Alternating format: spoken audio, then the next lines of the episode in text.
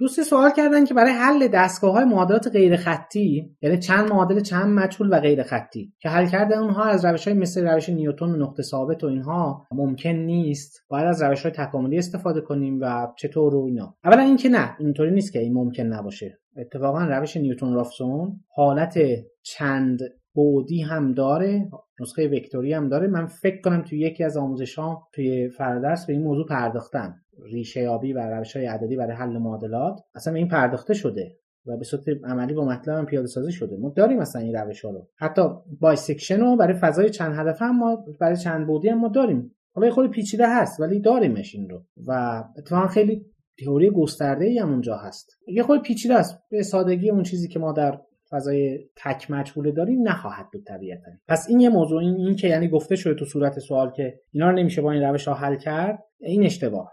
و هستن. روش های عددی و کلاسیکی برای حل دستگاه های معادلات غیر خطی وجود داره. این یه موضوع. موضوع بعدی این هست که گفتن که حالا میشه از الگوریتم تکاملی براش استفاده کرد. بله چرا که نه. هر جایی که شما می‌تونید مسئله رو در قالب یک مسئله search یا optimization یعنی مسئله جستجو یا مسئله بهینه‌سازی بیان کنید الگوریتم های فراابتکاری و تکاملی هم می‌تونن استفاده بشن. حالا می‌خواد یه معادله غیر خطی ساده باشه با یک مجهول یا معادله n مجهول باشه با n تا معادله و اینا. این فرق نمی‌کنه برای همشون قابل استفاده است. اینجا چیکار باید بکنیم؟ باید انحراف معادلات هست دیگه به صورت کلی مثلا هست f یه بردار x مساوی صفر. به صورت کلی دستگاه رو این شکلی نشون میدن. حالا میزان انحراف این f از صفر رو میشه به عنوان یه خطا در نظر گرفت و شما باید دنبال خطای صفر بگردید که البته معلوم نیست. شاید بیش از یک جواب داشته باشه. یعنی مسئله در حالت کلی مالتی مودال هست. میشه حلش کرد و خب خیلی وقتا خوبم جواب میده. خیلی وقتا ناچاریم بریم سراغ این موارد. خلاصه میشه حلش کرد و پیچیدگی خاصی هم نداره. راهش هم عرض کردم دیگه. شما معادله رو سمت راستش سمت چپش هست. مثلا f(x) مساوی صفر. مثلا کلی می‌تونید شکلی نشون بدید دیگه. اون f هم وکتوره. یعنی n تا خروجی داره.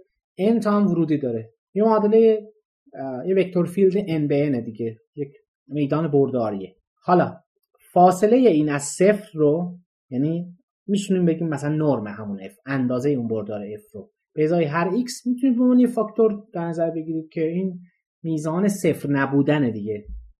خب جواب بهینه این جایی که این دقیقا صفر باشه و جواب اتفاقا دستگاه هم همونه.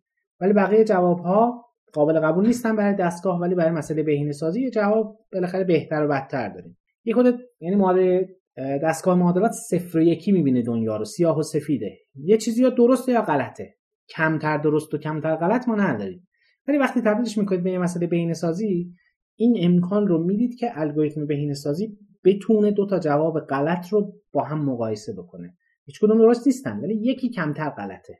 یکی بیشتر درسته. این تکنیکی که اینجا داره انجام میشه در واقع اینه. مسئله پیدا کردن ریشه برای یک دستگاه معادلات رو تبدیل می‌کنه به یک مسئله بهینه سازی چون این نرم کردنه اگه اتفاق نیفته اساسا الگوریتم نمی‌تونه به نتیجه برسه. از اون فضای سیاه سفید باید خارج کنیم یه فضای طیف خاکستری بالاخره بهش بدیم. میشه شدنی هست. ولی خب روش های کلاسیک هم هست و من پیشنهاد می‌کنم خیلی وقتا اون روش های کلاسیک رو قبل از همه امتحان بکنید. اگر نتیجه نگرفتید برید سراغ اینها.